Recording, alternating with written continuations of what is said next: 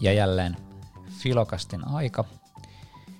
Ja tällä kerralla lähdetään miettimään sitä, että onko moraali kaikille ihmisille sama.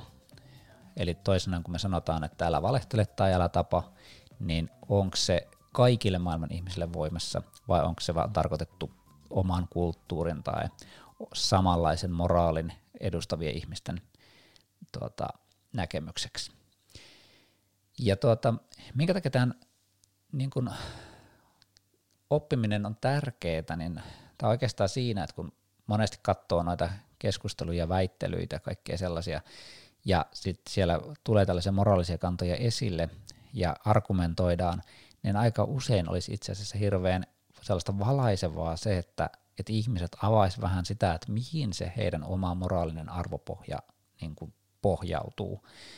Ää, jos otetaan vaikka esimerkiksi tällainen niin kuin homoseksuaalisuuteen ja vaikka homo, homoseksuaalien ää, tämmöisen avio-oikeuteen liittyvät tekijät, niin aika usein se pohja, missä niin kuin homoseksuaalisuutta vastustetaan, niin tulee sitten jonkinnäköistä tämmöistä supernaturalistisesta etiikasta, eli Jumalaan pohjautuvasta etiikasta. En nyt sano, että, että kaikki niin supernaturalistit vastustaisi homoseksuaalisuutta ja päinvastoin. Siellä on tosi paljon ihmisiä, jotka niin on homoseksuaalisuuden niin kuin hyväksyviä ihmisiä ja osa jopa itsekin tietenkin homoseksuaalia luonnollisesti.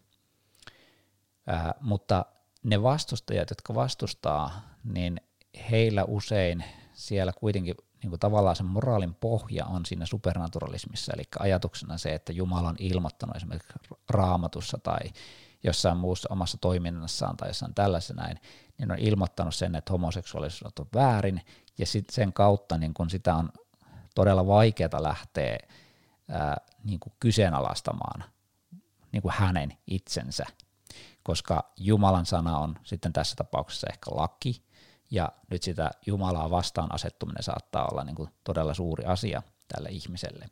Ja sen takia niin kuin tulee se, että, että jos me tiedettäisiin ja me avattaisiin ikään kuin keskusteluissa, että, että näin tämä asia on, ja usein tehdäänkin niin, mutta, mutta joskus ei tehdä, niin tämä, tämä niin kuin tavallaan helpottaisi sitä. Ja sitten taas toisaalta myöskin ne, jotka eivät sano, että, että moraali olisi tällaista niin kuin Jumalalta tulevaa tai muuta, niin heidänkin tavallaan tapansa, että, että mihin se heidän moraalinen arvopohja sitten niin kuin sijoittuu, niin tämä olisi tämä tavallaan niin kuin selkeyttää sitä keskustelua.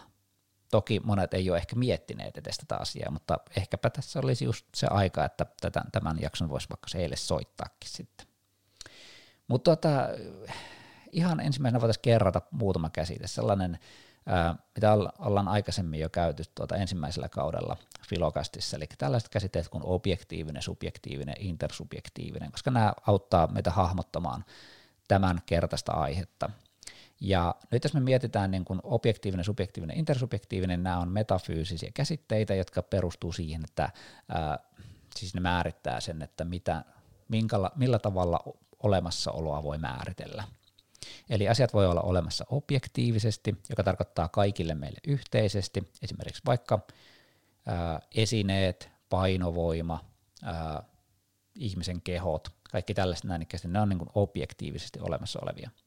No sitten sen vastakohta on tämä subjektiivinen olemassaolo, eli se on sitten ihmisestä riippuvainen olemassaolo, josta objektiivinen on niin kuin yksittäistä ihmistä riippumaton, niin subjektiivinen on yksittäistä ihmistä riippuvainen. Eli käytännössä mielipiteet, asenteet, kokemuksellisuus, kaikki tällaiset näin, niin ne on siitä ihmisestä riippuvaisia. Ja sitten kolmantena on tämä intersubjektiivinen, joka tarkoittaa niin kuin, subjektien rajat ylittävä, eli periaatteessa niin kuin ihmisten yhdessä muodostamia asioita. Yleensä ne on siis käytännössä ihmisen yhdessä muodostamia ei-aineellisia asioita, kuten esimerkiksi kulttuuri nyt on varmaan aidoimmillaan tämmöistä näin. Me taidettiin käydä silloin ensimmäisellä kaudella esimerkiksi rahan käsitettä, eli, eli rahahan on objektiivisesti ö, olemassa niinä kolikkoina ja seteleinä ja sitten taas intersubjektiivisesti siinä rahan arvossa, eli ihmiset yhdessä muodostaa sen rahan arvon. Jos tämä jää teitä kaiveluttamaan, niin käykää katsomassa sitten metafysiikkajakso sieltä ensimmäisellä kaudelta. No jos me lähdetään nyt sitten niin kuin tätä aihetta käsittelemään tällaisen niin kuin hyvin karkealla jaolla ensin. Niin me voitaisiin ajatella näin, että, että meillä on niin kuin karkeana jakona se, että moraaliset arvot voi ymmärtää olevan niin kaikille ihmisille samanlaisia. Siis toisin kuin sanon, että ei saa tappaa ihmistä, että tappaminen on väärin ja elämän kunnioittaminen on tärkeää, niin minä ikään kuin sanon sen kaikille maailman ihmisille.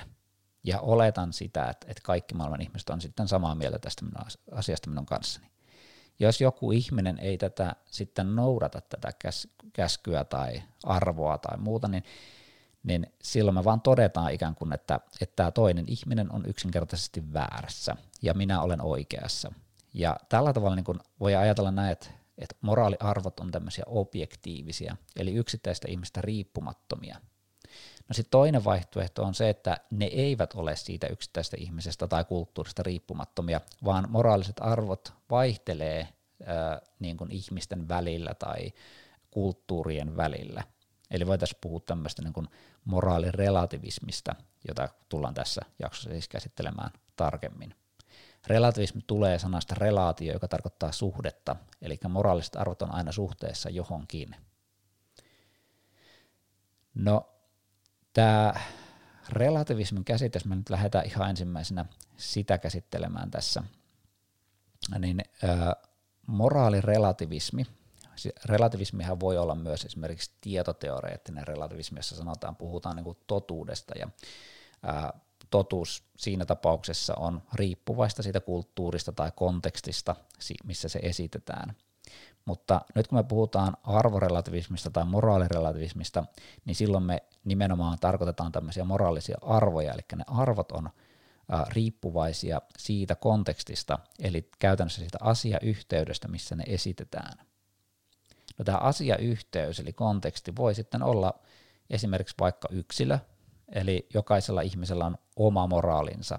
Tämä tulee esimerkiksi vaikka esille siinä, että jos me ää, sanot, vaikka on tullut tuota sellainen tilanne, että joudutaan miettimään, että onko abortti oikein vai väärin, niin se yksilö, joka on siinä tilanteessa, että pitäisikö tehdä abortti vai ei, niin voi itse päättää sen, että onko, onko hän tekemässä sen abortin vai ei.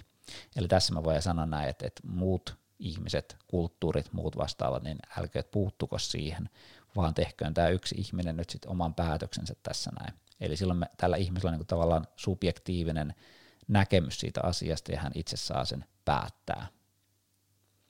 Mutta ei ole mikään hirveän ihmeellinen ajatus sekään, että, että kulttuuriset tekijät sitten tulee kuitenkin siihen väliin. Eli toinen näkemys voi olla, että, että kun puhutaan tämmöistä kulttuurirelativismista, jossa yhteisön säännöt, yhteisön ajatukset ja yhteisön arvot on niitä, jotka määrittelee, että onko se abortti ylipäätänsä mahdollinen siinä kulttuurissa. Et joku kulttuuri esimerkiksi on voinut sanoa, että, että abortti pitäisi niin kuin yksinkertaisesti kieltää. Kulttuurirelativismissa ei kuitenkaan puhuta siitä, mitä esimerkiksi vaikka katolinen kirkko ää, tai joku muu tämmöinen abortin vastustava yliluonnollinen taho on, se on ehkä enemmän sitten kuitenkin tätä moraalirealismia, mitä tullaan vähän myöhemmin käsittelemään, vaan siinä kulttuuriset ää, tekijät jo, on johdattanut sen kulttuurin ihmiset omaksumaan sellaisen ajatuksen siitä, että abortti ei olekaan hyvä ajatus siinä, vaikka sitä ei vedotakaan, että kaikkien muiden ihmisten ja kulttuurien tarvitsisi olla samaa mieltä tästä asiasta. Eli me voidaan jakaa toisinaan relativismi tämmöisen yksilörelativismiin ja sitten toisaalta tämmöiseen kulttuurirelativismiin. Eli toisessa yksilö on se päättävä taho, joka tekee sen päätöksen, mitkä arvot on soveltuvia.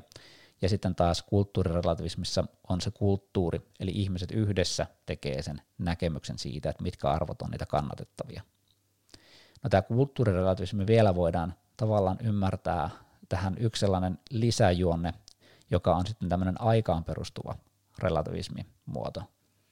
Eli käytännössä vaikka suomalaisessa kulttuurissa niin on pidetty ihan erilaisia asioita arvokkaina ja oikeina ja väärinä 1800-luvulla ja sitten taas tänä päivänä. Eli se kulttuurikin, vaikka se kulttuuri itsessään säilyy niin kuin tavallaan samana, että me hypätä kulttuurista toiseen, niin se kulttuuri itsessään muuttuu sen ajan myötä. Siispä on eri asia katsoa että minkälaisia arvoja oli vaikka 1950-luvulla ja minkälaisia arvoja on 2020-luvulla. Ja tämä nimenomaan ei oikeuta niitä 1950-luvun arvoja oikeiksi, vaan se nimenomaan auttaa ymmärtämään meitä siitä, että siihen aikaan pidettiin tämän kaltaisia arvoja oikein, että se kuuluu ikään kuin sen kulttuurin ää, niin kuin ominaisuuksiin. Samalla tavalla kuin tämän päivän kulttuuriin, kulttuurin ominaisuuksiin kuuluu se, että me pidetään tällaisia arvoja, mitkä tällä hetkellä meillä on, niin oikeina. Ja luultavasti 50 vuoden päästä taas jotkut meidän arvot on muuttuneet ää, e, niin kuin erilaisiksi, mitä ne tänä päivänä on. No, relativismi voidaan vielä jakaa niin kuin sen tarkoitusperän mukaan kolmeen erilaiseen muotoon. Eli me voidaan jakaa se deskriptiiviseen etiikkaan, metaetiikkaan ja normatiiviseen etiikkaan. Eli jos me käytetään deskriptiivistä relativismia, niin se tavallaan, kun muistetaan deskriptiivinen etiikka, niin se tarkoitti sitä kuvailevaa etiikkaa, niin tässä tapauksessa deskriptiivinen relativismi sanoo sen vaan, että, että maailmassa näyttää olevan erilaisia arvopohjia. Ja tämä nyt kannattaa sillä tavalla ottaa ää, niin kuin haltuun siinä, että, että myös moraalirealistit, jotka siis näkee, että, että kai, moraali on kaikille sama, niin he voivat myöskin niin kuin myöntyä tähän deskriptiiviseen relativismiin, ja itse asiassa luultavasti myöntyvätkin. Että kyllähän moraalirealistitkin näkevät, että kaikki eivät ole samaa mieltä heidän kanssaan. Eli käytännössä niitä arvo, arvopohjia on hyvin erilaisia. Mutta nyt sitten tämä metaeettinen relativismi, joka määrittelee sitten lopulta sen, että, että minkälaisia nämä arvot sitten on, onko ne kaikille yhteisiä vai onko ne sitten tuota, riippuvaisia siitä jostain tietystä kulttuurista tai yksilöstä. Niin siinä tulee nyt se ero tähän moraalirealismiin. Eli metaeettinen ää, relativisti sanoo, että, että moraaliset arvot eivät ole kaikille yhteisiä, vaan ne on aina riippuvaisia siitä kulttuurista tai sit siitä yksilöstä. Ja sitten tämä kolmas muoto, eli tämmöinen normatiivinen relativismi, niin tämä tarkoittaa taas sitä, että tavallaan antaa ohjeen siitä, että tämmöisiä niin kuin erilaisia arvomaailmoja täytyy hyväksyä tai suvaita. Eli tämä on tämmöinen vahva suvaitsevaisuuden suvaitsevaisuuden niin kuin kannanotto tässä näin. Eli normatiivinen, joka on se ohjesääntö, eli pyrkii antamaan ohjeita siitä, miten pitäisi toimia. Niin normatiivinen relativismi sanoo, että muita arvomaailmoja täytyy suvaita. Siis toisin sanoen, kun me mennään toiseen kulttuuriin, mennään vaikka matkalle jonnekin toisen, toisenlaisen kulttuurin maihin, niin me, meidän täytyy suvaita niitä kulttuurisia muotoja, mitä siellä niin kuin, ää, toteutetaan – vaikka me itse ei niitä kannatettaisikaan. No sen verran vielä ehkä tästä moraalisesta relativismista voitaisiin käydä läpi, että, että näillä on nyt hyvin monta erilaista nimeä. Että jos me puhutaan niin kuin tämmöisestä yksilömoraalista esimerkiksi, niin hyvin usein yksilömoraalia niin kuin nimenomaan puhutaan tämmöisenä subjektiivisena moraalina, tai sit sillä, sitä voi myös kutsua niin moraalisubjektivismiksi, tai ihan yleensäkin vaan subjektivismiksi. Ja se nimenomaan korostaa sitä, tämä subjektiivinen sana, että se on yksilöstä riippuvaista, riippuvaista moraalia. Samalla tavalla kuin sitten tuossa moraalirealismissa me puhutaan niin kuin, ää, paitsi moraalirealismista, niin myös objektivismista tai moraaliobjektivismista tai objektiivisesta moraalista. Ja nämä kaikki niin kuin, san, niin kuin tällaista karkeasti ottaen tarkoittaa suhteellisen samaa asiaa. No jos lähdetään sitten katsomaan tuota, ää, tuota ää, tällaista moraalirealistista kantaa sitten, eli nyt moraalirelativismi on periaatteessa niin käsitelty, niin lähdetään katsoa, mitä se moraalirealismi, joka on, on niin vastakohta käytännössä tälle relativismille. Ja nyt moraalirealismi, niin sana, jos lähdetään miettimään sitä etymologiaa, niin sehän tulee sanasta reaali, eli todellinen, ja silloin tämä moraalirealismi esittää, että arvot ovat niin kuin kaikille ihmisille samanlaisia, eli ne on todellisia. Ne on siis samalla tavalla todellisia kuin esimerkiksi vaikka ää, esineet, tuolit, pöydät, tai sitten jotkut, tämän, ehkä mieluummin niin kuin vertauskohtana voisi olla tällaiset niin kuin asiat, jotka ei niin suoraan ole havaittavissa, niin vaikka esimerkiksi vaikka painovoima tai sähkö tai joku tämmöinen nämä, jotka, joita ei niin kuin omalla tavallaan pysty havaitsemaan näköaistilla tai tämmöisellä näin, vaan ne havaitaan niin kuin niistä ilmiöistä. Eli käytännössä siis moraalirealismi on jotain sellaista, että arvot on olemassa itsenäisinä niin kuin asioina, itsenäisinä entiteetteinä, niin kuin joskus myöskin sanotaan. Silloin se tarkoittaa sitä, että, että meidän täytyy jostain löytää nämä, että jossain pitää olla nämä moraaliset arvot ilmoitettu meille tai niiden pitää löytyä jostain, josta me voidaan tarkastaa, että miten nämä, minkälaisia nämä objektiiviset moraaliset käsitykset nyt sitten ovat. Ja ehkä se kaikkein yleisin moraalirealismin muoto on tämä supernaturalismi, eli se, että, että Jumala on ilmoittanut ihmiselle joko suoraan tai sitten jonkun kirjoituksen esimerkiksi vaikka raamatun kautta, ja silloin oletuksena luonnollisestikin ää, lähestytään tämmöistä niin fundamentalistista raamatun tulkintaa, siis tämmöistä kirjaimellista raamatun tulkintaa. Heti jos me lähdetään tästä kirjaimellisesta raamatun tulkinnasta pois, niin silloinhan meillä alkaa tulla tämä subjektiivinen tulkinta siitä kirjasta, ja silloinhan me ei enää niin kuin sanota, että se on niin kuin täysin objektiivista. Eli käytännössä siis, äh, jos me nyt otetaan tämä supernaturalistinen eli yliluonnollisuuteen perustuva moraalirealismi lähtökohdaksi, niin ajatushan siinä on se, että Jumala on ilmoittanut vaikka kymmenessä käskyssä meille, että, että miten meidän pitäisi toimia. Että jos Jumala sanoo siellä, että älä tapa, niin silloin se tarkoittaa sitä, että me ei saada tappaa. Tai jos Jumala sanoo, että älä valehtele, niin me ei saada sitten valehdella. Ja nyt sitten olennaista tässä on se, että tämä Jumalan ilmoitus näistä säännöistä ja ohjeista ja arvoista on kaikkia maailman ihmisiä koskevaa. Ja nyt jos sitten joku ihminen maailmassa ei toteutakaan näitä kyseisiä ja sanoa, että nämä eivät pidä paikkaansa, niin tämä äh, ihminen on käytännössä silloin niin kuin näiden moraalirealistien mukaan väärässä. Eli hän kieltää nämä kyseiset arvot, ja kun hän kieltää ne, niin hän ei tavallaan ole oikeassa siinä asiassa. Kun muistetaan tuota moraalirelativismia, niin jos toisessa kulttuurissa oleva ihminen kieltää jonkun toisen ihmisen tai toisen kulttuurin arvot, niin voidaan sanoa näin, että kummatkin kulttuurit ovat sitten oikeassa. Eli kumpikaan ei lähtökohtaisesti ole väärässä.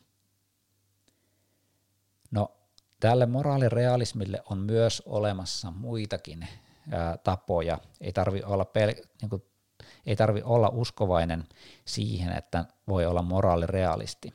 Moraalirealistisia kantoja voi löytää esimerkiksi vaikka naturalistisesta katsannosta. Naturalismi eettinen naturalismi voi esimerkiksi olla sitä, että ää, tarkkaillaan ihmistä ja katsotaan, mikä on ihmiselle luonnollista toimintaa. Tämä tapa oli esimerkiksi antiikin, antiikin Kreikassa ja siellä sen jälkeenkin vielä jonkun aikaa niin kuin tämmöisiä yksiä muotoja ymmärtää moraalinen, moraaliset arvot. Eli mikä oli ihmiselle luonnollista toimintaa, niin se on automaattisesti moraalisesti oikeaa toimintaa, ja se mikä taas on luonnotonta toimintaa, niin se ei ole oikein. No toisaalta me voidaan tänä päivänä myös miettiä eh, myöskin tämmöistä niin biologista pohjaa, eli me ollaan hyvin paljon keskitytty siihen, että, että millainen ihminen on biologisena eläimenä.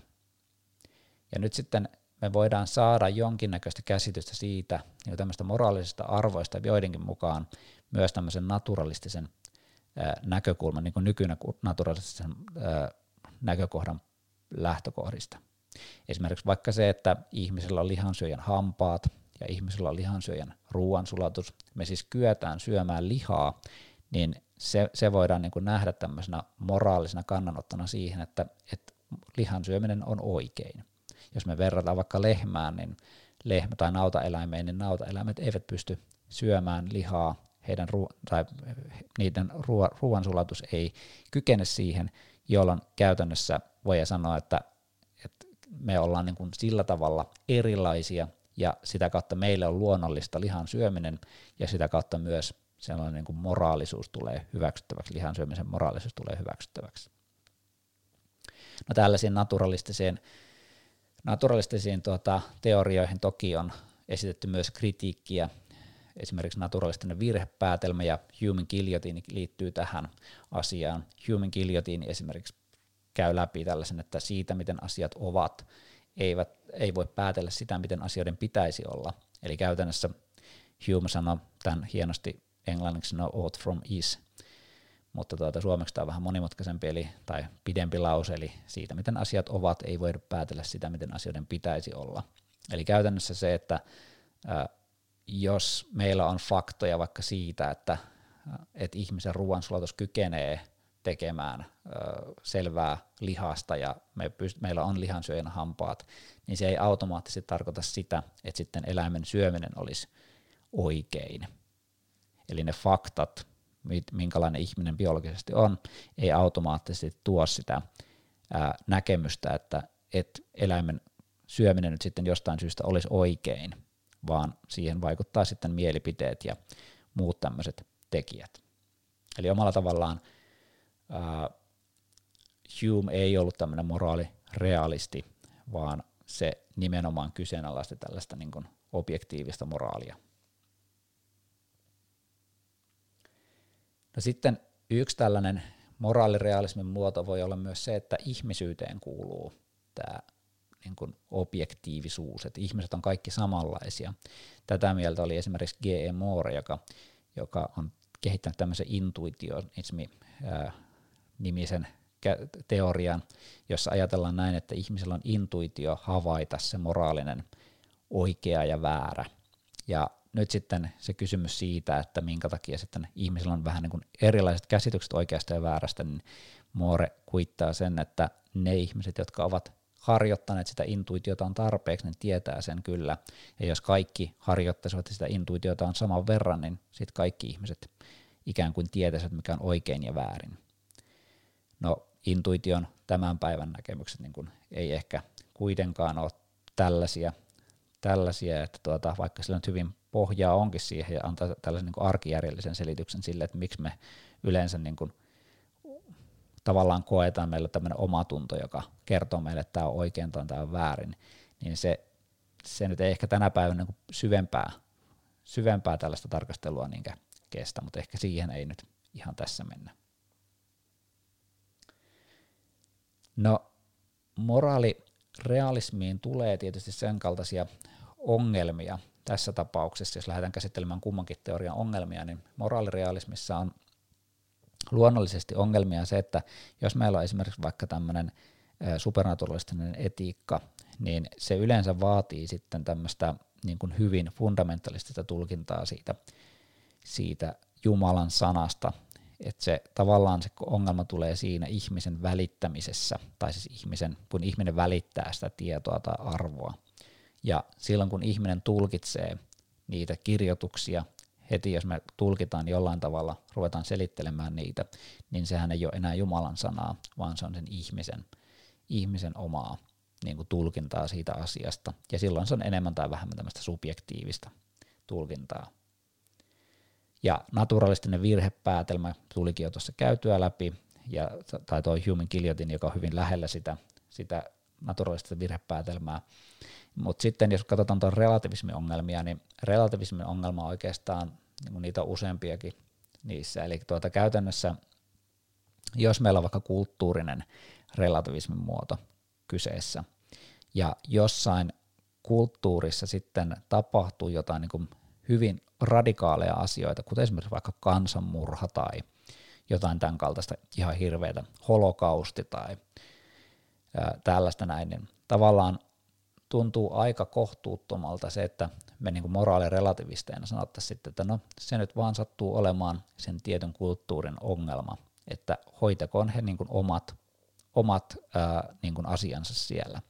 Ja tämä on semmoinen niin globaalismin muoto tullut, myötä tullut tämmöinen ongelma, että, että onko meillä velvollisuus puuttua jonkun maan tai kulttuurin ominaisuuksiin siinä mielessä, että me mentäisiin estämään sen kulttuurin toimintaa omasta kulttuuristamme käsin.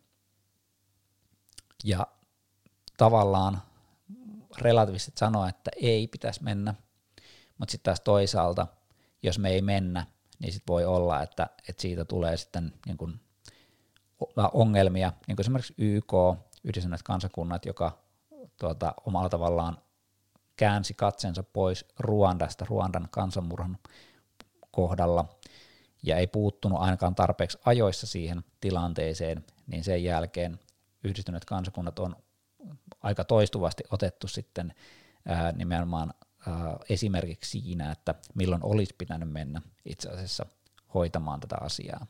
Mutta nämä on todella, todella hankalia kysymyksiä, että, että kun mennään kulttuurista toiseen kertomaan, että mikä on oikea tapa, oikea tapa toimia. Ja tämä oikea tapa toimia heti tulee tämmöinen kuin moralistinen kannanotto siinä. Moralismihan oli sitä, että nostetaan jonkun toisen moraali korkeammalle kuin toisen, ja sitten se sanelee sen, että miten maailma niin kuin pitäisi nähdä. Ja tällaisessa tapauksessa, jos me mennään puuttumaan toisen kulttuurin tekemisiin, niin tämä toinen kulttuurihan nostaa oman kulttuurinsa sitten oikeammaksi kulttuuriksi, eli lähestytään sitten sitä moraalista objektivismia tässä tapauksessa. Eli käytännössä siis lyhyesti, jos kerrataan vielä, niin ää, moraali, ää, moraaliset arvot voidaan ajatella, että ne on joko kaikille yhteisiä, niin kuin moraalirealistit näkee, tai sitten ne on riippuvaisia jostain tietystä tekijästä, kuten moraalirelativistit näkee sen. Ja tämä riippuvaisuus erilaisista tekijöistä voi olla esimerkiksi yksilöstä riippuvaista, jolloin me puhutaan subjektiivista moraalista tai moraalisubjektivismista, tai sitten se voi olla kulttuurista riippuvaa, jolloin me puhutaan kulttuurirelativismista. Ja sitten toisaalta kulttuurirelativismiin kuuluu tämä aikaan liittyvä relativistinen käsitys, eli kulttuuri muuttuu ajan saatosta ja, saatossa ja sit sitten ää, eri aikakausina moraaliset arvot voi olla erilaisia samassa kulttuurissa. Ja sitten toisaalta meillä oli tämä moraalirealismi, jossa sitten käytännössä meillä on ö, näkemyksiä siitä, että kaikki moraaliset asiat ovat kaikille samanlaisia, ja se me voidaan perustella supernaturalistisella etiikalla, eli Jumalaan perustuvalla etiikalla, tai sitten me voidaan perustella se myös tämmöisellä luontoon perustuvalla tai ihmisyyteen liittyvällä tekijöillä, kuten vaikka naturalistisilla lähtökohdilla. Ja kumpakin näistä luonnollisesti liittyy ongelmia, ja nyt sinun tehtävänäsi on ikään kuin miettiä se, että kun sinä sanot jonkun moraalisen lauseen tai moraalisen arvon ilmaiset, niin ilmaisetko sinä sen kaikille maailman ihmisille vai oletatko, että tämä kyseinen asia liittyy pelkästään siihen sinun omaan kulttuuriin tai omaan näkemykseesi. Tässä tämänkertainen Filocast. Toivottavasti viihdyit ja sait jotain irti tästä. Kiitoksia tästä kerrasta. Moi moi!